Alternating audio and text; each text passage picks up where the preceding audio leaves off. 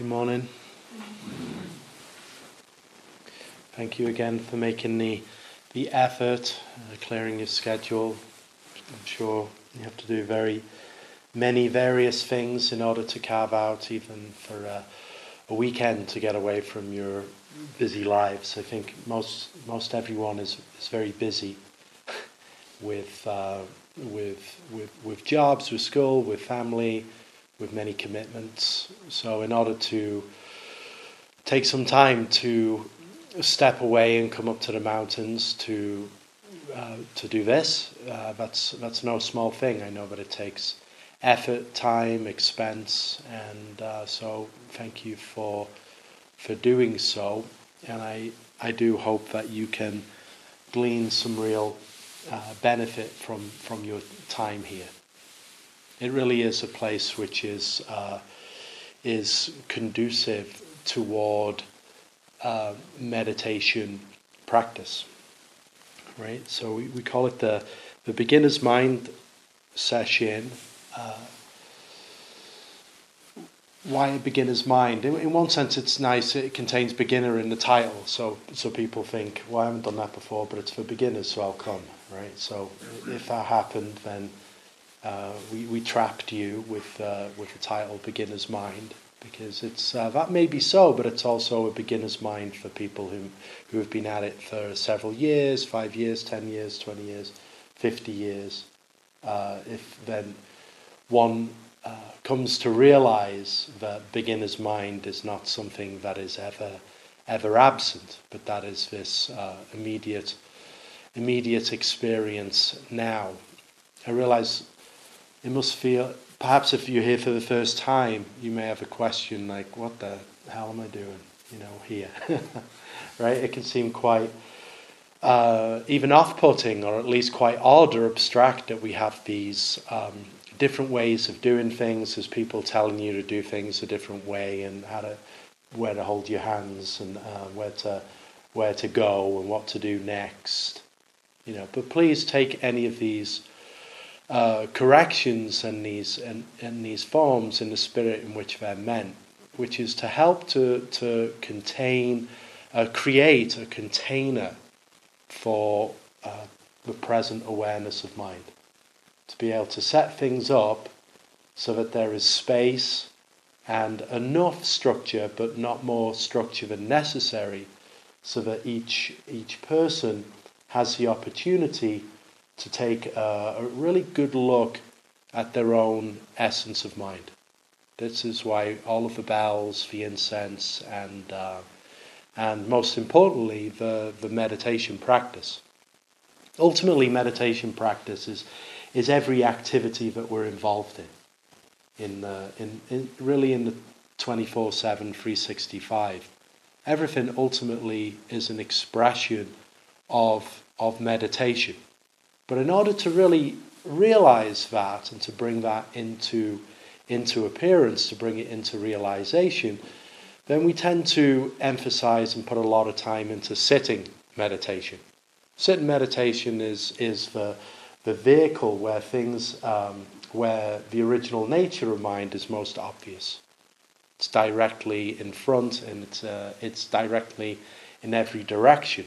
And because there's not movement and doing that's required as just sitting and being, then we've really set things up most advantageously to take uh, a deep look at this at this mystery of self. And again, as part of the putting together of the container, when we have uh, a group of people doing that together, the the energy tends to be mutually uh, supportive. There's uh, something that takes place that's more than the sum of its parts. One would hope that when you look around and you see people who might be curiously dressed and uh, they might have been here a while, they've got the look, you know, then then then hopefully they can serve then as a as a model for practice. You can just watch how they do things and that helps too as as a vehicle for the container of practice. But you know, every everyone here came here for for a reason. And I, I do want to leave some, some space today to just take general questions around meditation practice and what, what you may be here for, what, what brings you here, or what question you may have. If I can be of any help in that direction, I, I, I would like to be. Um, for whatever reason we came here, I'm, I'm, sure it was clear for everyone that we would be involved in the practice of, of meditation. Here it's uh, Zen meditation at Yokoji. Yokoji, this temple, is uh, a Soto lineage temple, so it has a uh, lineage is quite is very important in, in Zen. You know, the handing on of the, the traditional practice from from uh, one generation to the next, uh, being sure to uh, maintain the core and the integrity and the depth of the, of the practice.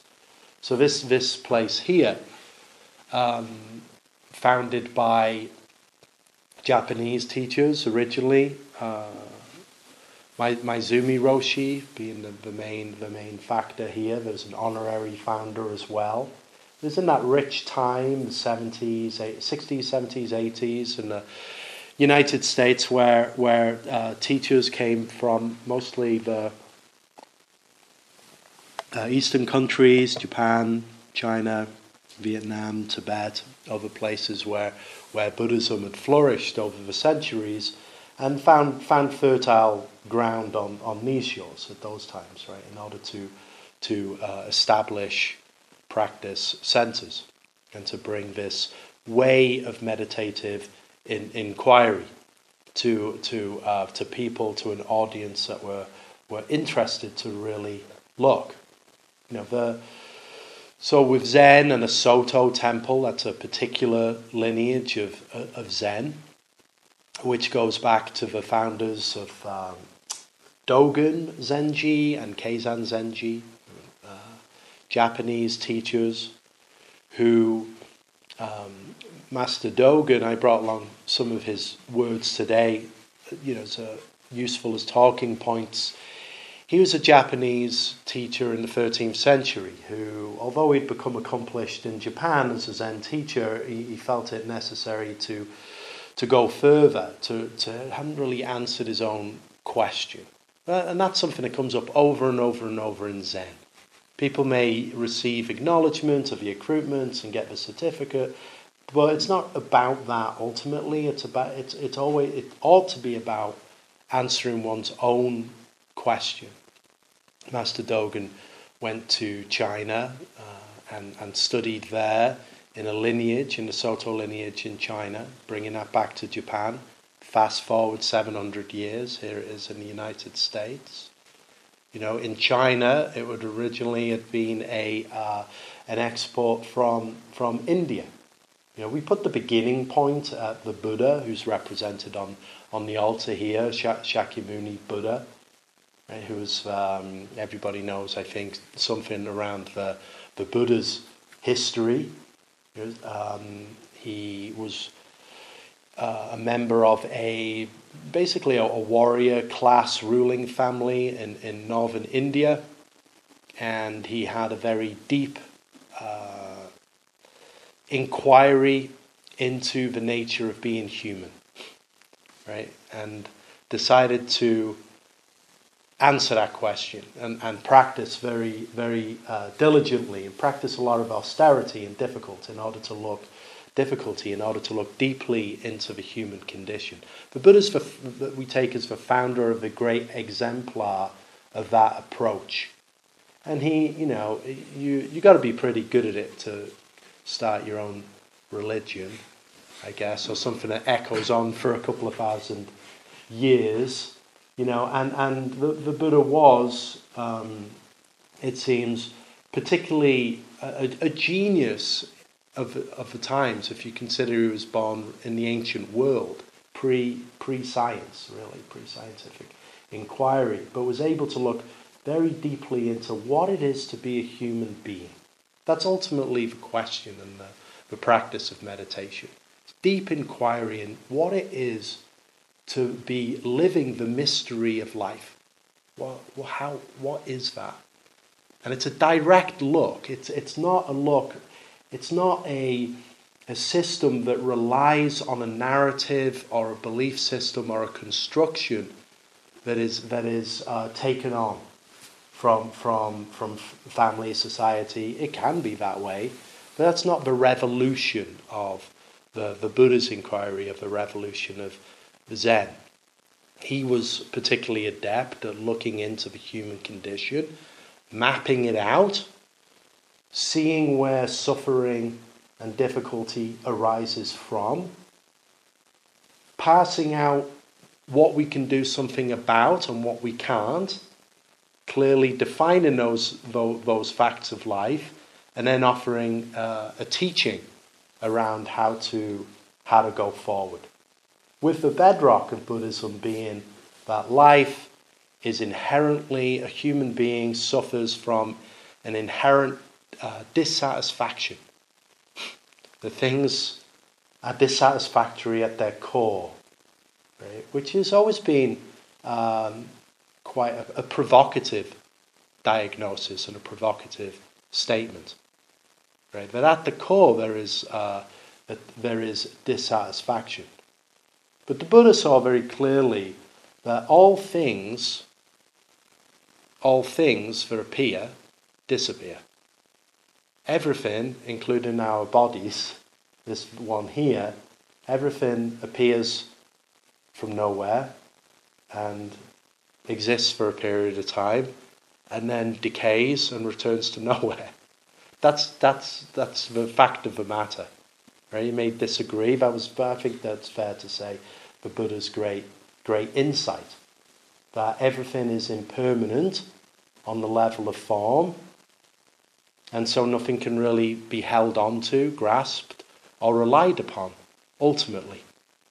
And then rather than to take on a, a worldview about what that means and hope for the best at the finish line, he decided to, to I don't wish to demean that, but he, he decided, well, while we're here, let's do something about this.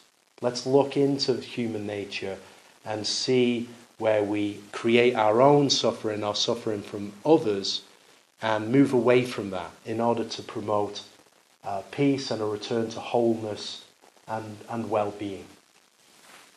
Now, in this lineage that you're involved in today, you know, as part of the, the Zen, as part of the, the Zen lineage, uh, the Buddha's insights uh, over, over decades and centuries of making its way along the, the Silk Road and going into uh, many different countries Zen began in China, what we would call Zen, or, or what was called Chan, which is an import of uh, Buddhist, an injection of the revolution of Buddhist inquiry into the already existing uh, Taoist and Confucian philosophy of the time.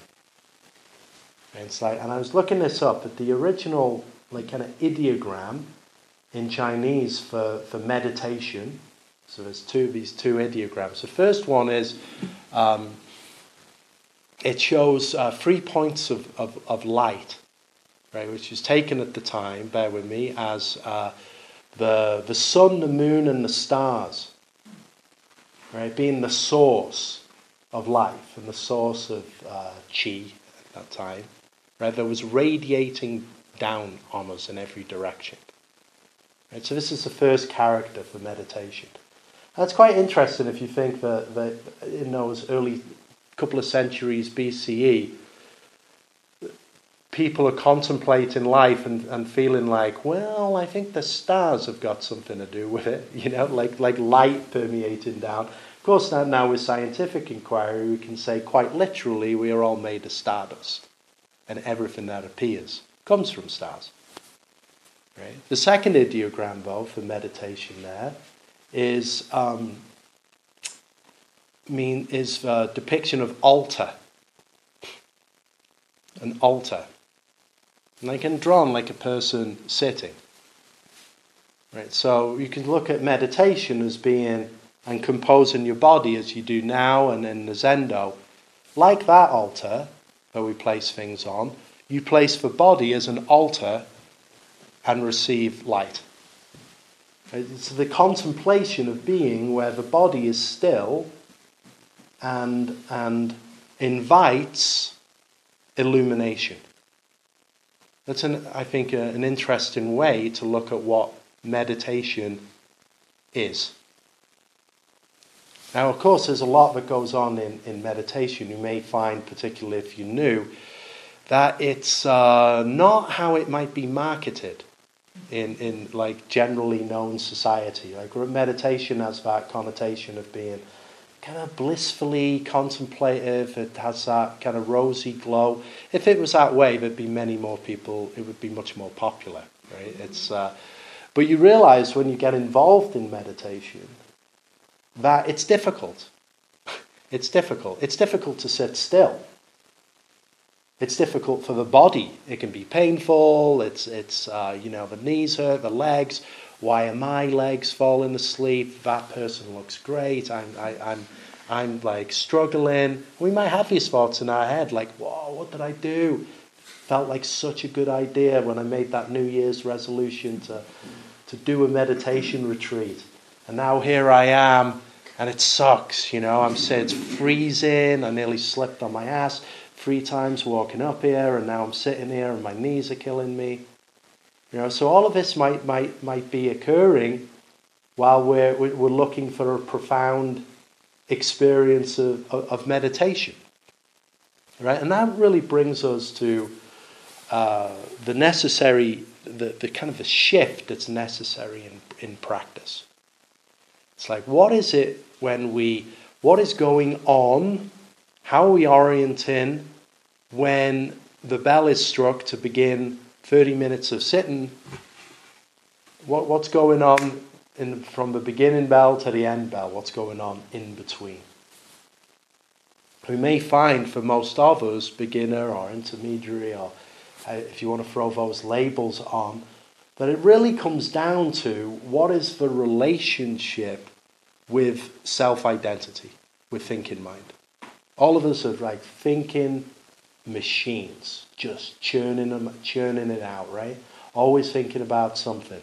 Usually some kind of narrative about my life and the conditions and the circumstances, the relationships, the, the desires. All of that is usually there's some kind of churn that's, that's going between. Or is it just is it is it just me, or, or is like can other people somewhat relate relate to that, right? So we have that that going on including often a commentary that's, that's being built in real time about like how's it going so far? How's this meditation period going? What do I think of this place, these people, this time right now? And that, that, kind, that kind of commentary. Right? And that's all very natural as a, as a human being that that is going on. Ultimately, that has nothing to do with meditation. That, that is putting oneself in the posture and, and trying to, and that is learning to meditate. And so we all of us have to go through the gate of a frustration with, with recontextualizing this relationship to, to our thinking, thinking mind. Right? Now we do this in various ways in, um, in this school, in the Zen school. Usually we begin with the basics of uh, you need a good posture, a reasonable posture. Otherwise, you can't sit still for long. It's, it's so distracting, it'll be very painful. So, we spend some time in either learning to sit cross legged or kneeling is more comfortable for some of us, and depending on physical limitations, the way we're uniquely arranged, maybe we, we sit in a chair. So, we, we get those practicalities taken care of, a way to, to find a good posture. Then, begin to develop concentration. Begin to develop concentration. Usually, that is the development of uh, breath awareness, awareness of breathing. It's usually given as a beginning practice. So, the, the concentration or awareness is aimed into the impersonal rising and falling of breathing as a way to move awareness away from being just addicted to our kind of thought stream and wondering about things and commentary. So then we will put it into breathing. Now, it's a wonderful yogic quality to sitting still and breathing and just doing that. If you master that or practice just that, you'll be well served by that practice. The Buddha, who brought up at the beginning, you know, he apparently, long years after his illumination, his enlightenment, many years of teaching, was asked by um, Ananda, his attendant, said, uh, what, what are you, the monks are asking what you do when, when you meditate. And he said, I sit with awareness of breathing. Right? All those years later, that's, that, that practice is, is complete. It wasn't exhausted by the Buddha or all of the sages or all of the teachers through history. This breath now is, is always beginner's mind, is, is always new, is always appearing right here, disappearing right here. So spend, you know, we can spend, or we perhaps ought to spend real time in that simple, straightforward practice. We might want to rush off and try and get to the what we think is the good stuff, you know, the deeper, the deeper quest, existential questions of the things that are really driving us. But if we practice the samadhi of a contentedness, of just sitting with awareness and of breathing, you find that that is a, a wonderful refuge for, for mind to sit in that way. Now, for those of us who, like me, was not content to just sit there and like follow my breath for, for hours, then we take um, we move on to perhaps the what is this relationship with thinking mind. We all have this center of self identity, do we, do we not? Right? There's a sense of me, my name, my, my history, and the things that define us as a human being, which all appear in relationship to other things.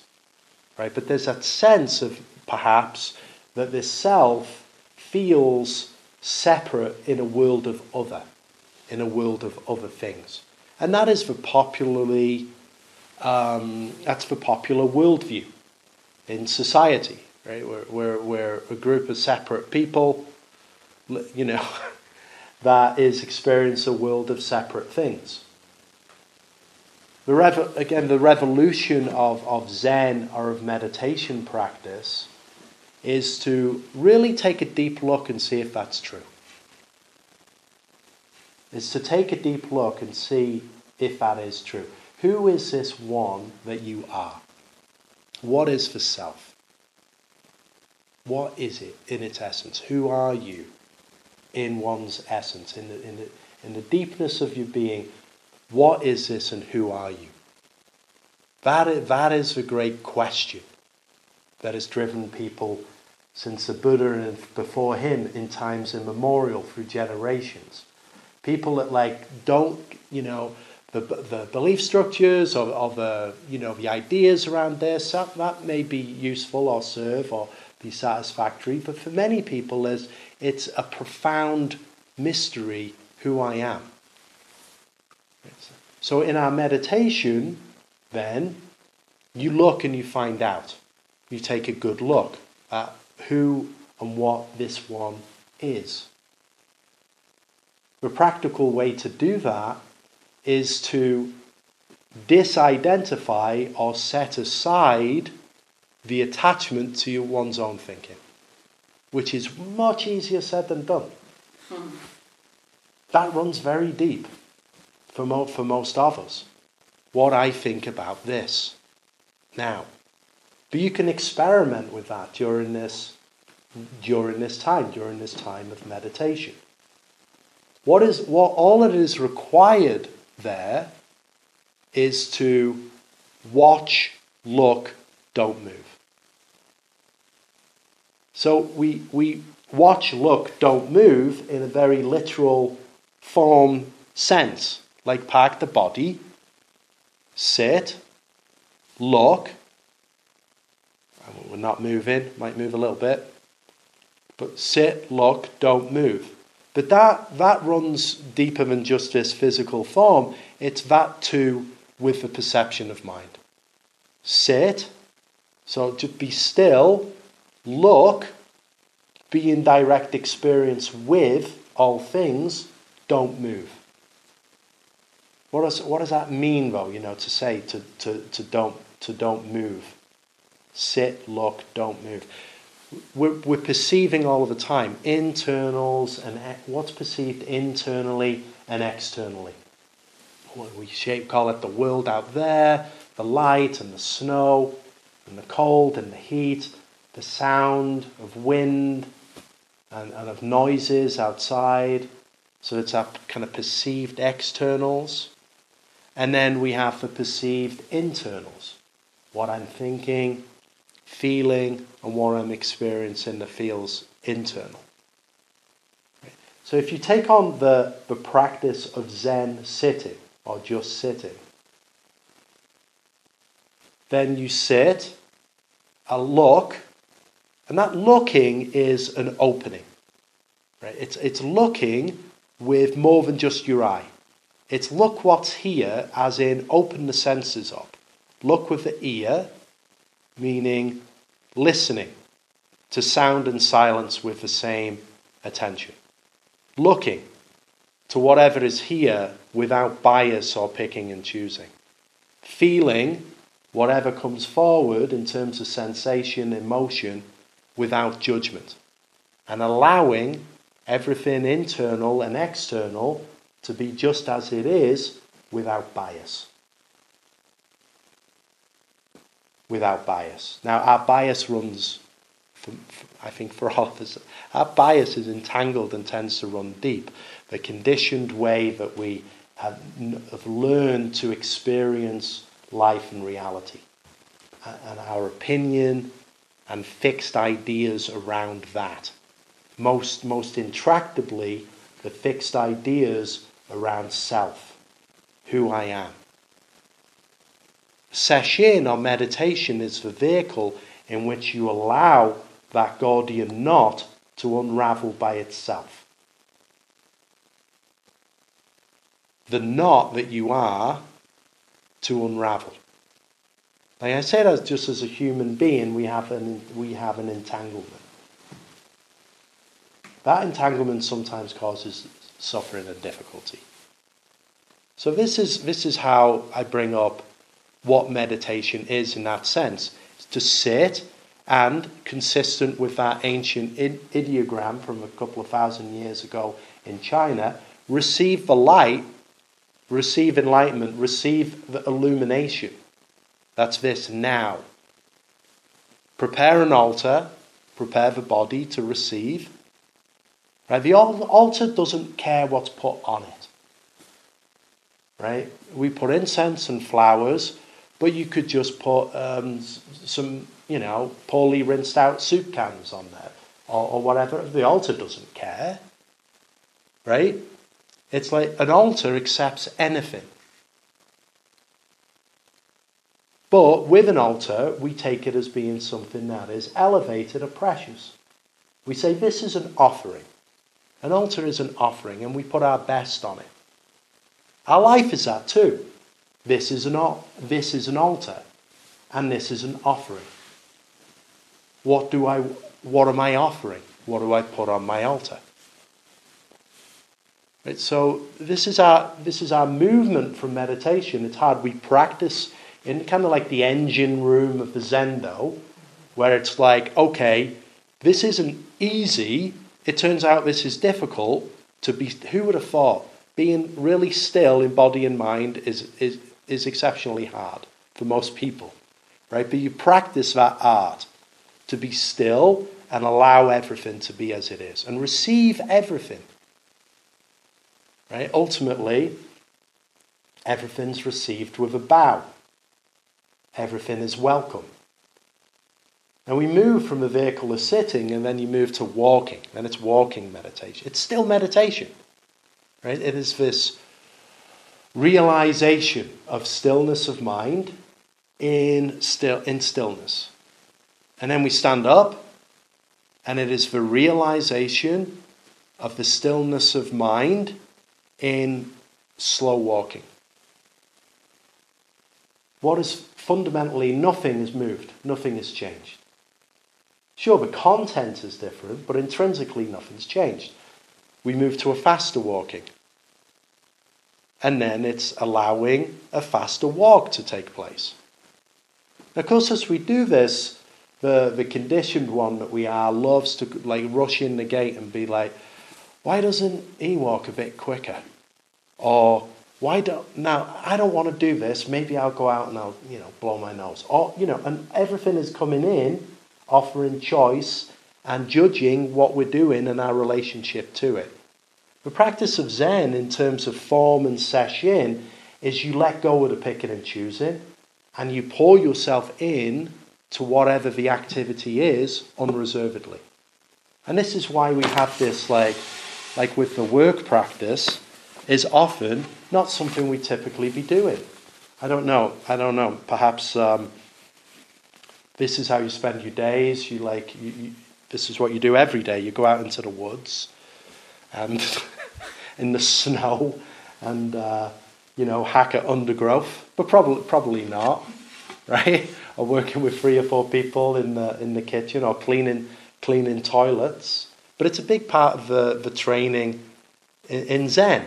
It's take care of the container. You need a place to practice. Work collectively for the benefit of all. But most important, importantly, throw away the deeply ingrained habit to individuate everything. Like, I don't want to do this.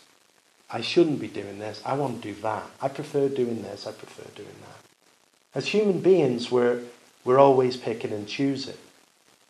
The Zen approach to, to practice is to just fully be immersed in whatever is bus. That's true on the cushion when sitting, and ultimately that's, that's realized in every activity that we're involved in. This is deep um, use and meaning in our everyday lives. Our everyday life off the hill for, for, for you all is, um, w- you know, all kinds of challenges, difficulties are coming forward all of the time. You, we're all involved in things we don't want to do all the time, a lot of the time, right? Life does not cooperate with um, how we want it to go it is outside of our control. You know, again, and as human beings, if we're always in a you know in a relationship with life where we're trying to manipulate life to our to our benefit or how we want it, that is turns out to be uh, a useless struggle. Oh, at some point. The radical shift is to how about this life as it is however it shows up, is welcomed in or allowed. That's easy to say in principle, but for most of us, that is a lifetime of, of, of practice. So that's why we continue with the, the schedule. It doesn't matter if people have been at it a few years, 10 years, 40 years, it, it always continues. It's all, this is always the beginning right now. There's nothing that there's no place of realization where you, you're done and you rest and that's it now. I don't have to try anymore. Well, I've said quite a lot uh, already, so I'll, I'll, be true to my word. And, and uh, I'd like to open it up for any question around what I'm bringing up or, or the sesshin in general, your own practice around meditation. Please, uh, this looks all very formal but please take it informally in terms of your voice is, is valued and um, your questions are, are encouraged. So I'd like to open it up if anyone has a question or a comment.